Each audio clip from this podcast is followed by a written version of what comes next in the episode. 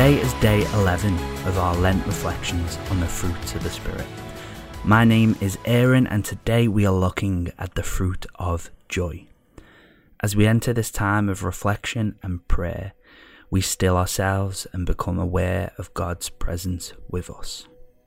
Let us pray. Lord, I pause from the busyness of life and choose to set my focus entirely on you once again.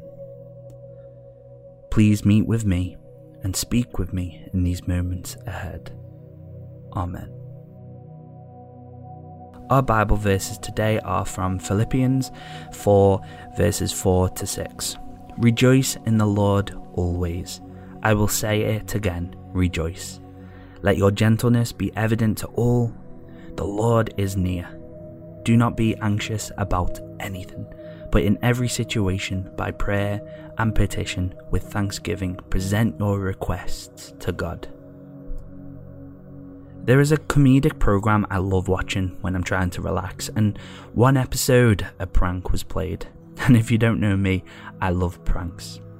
The prankster tried out the Pavlov experiment on his co worker.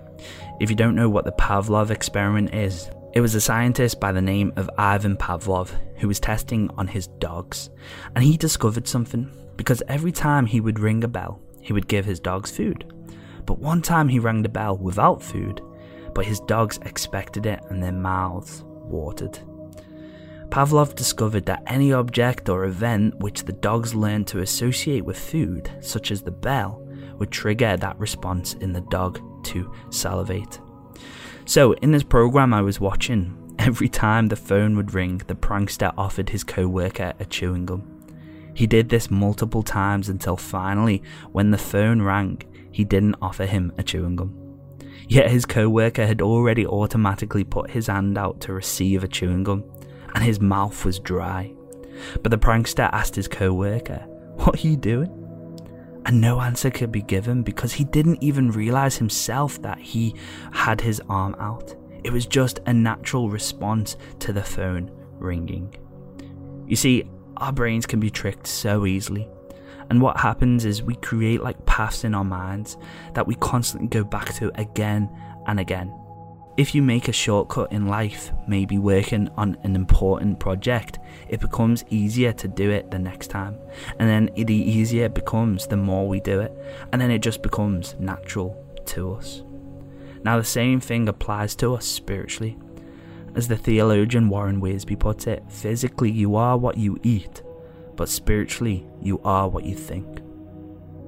And as Paul tackles this and says to rejoice always in all circumstances, whether prayer or petition, have thanksgiving in your heart. We are to train our minds into having that ability to rejoice naturally in all circumstances. Now, I have found that rejoicing in all circumstances can be a hard thing. To be honest, it sounds strange, but I actually find it harder in the good times. Because when I'm having a high in life, I just forget to praise. But the same goes when I'm having a low period in my life. It's just so hard to get that praise out. So the question is how do I, how do you rejoice in all circumstances? From a human perspective, we see what happens in, in our life as blessings or as curses. If we are in good times, we are blessed. If we are going through a bad time, we are cursed. Or to put it in a nice term, we are in a testing period. But the truth is, that's not how God sees it. I remember the story of Job and seeing all that he had lost. Yet God didn't tell him that he was cursed or, even being tested. No, God just told him to trust in him.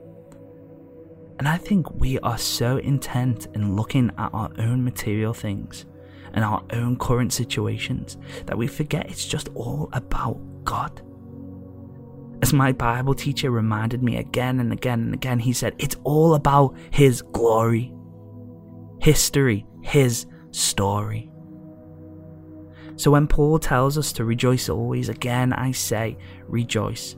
Our biggest joy, our biggest rejoice is in who God was, is, and will always be. We must train our minds to be constantly reminded of who God is. I think that is so important. So I just want to take some time to reflect on a few characteristics of God. And as I do that, as I read those characters of God, praise God for who He is. God is good.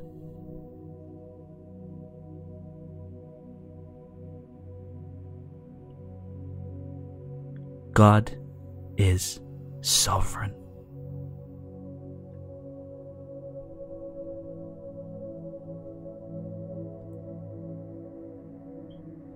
God is all knowing.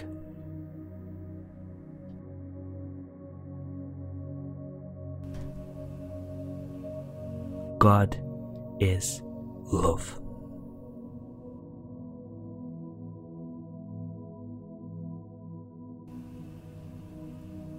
Let's pray.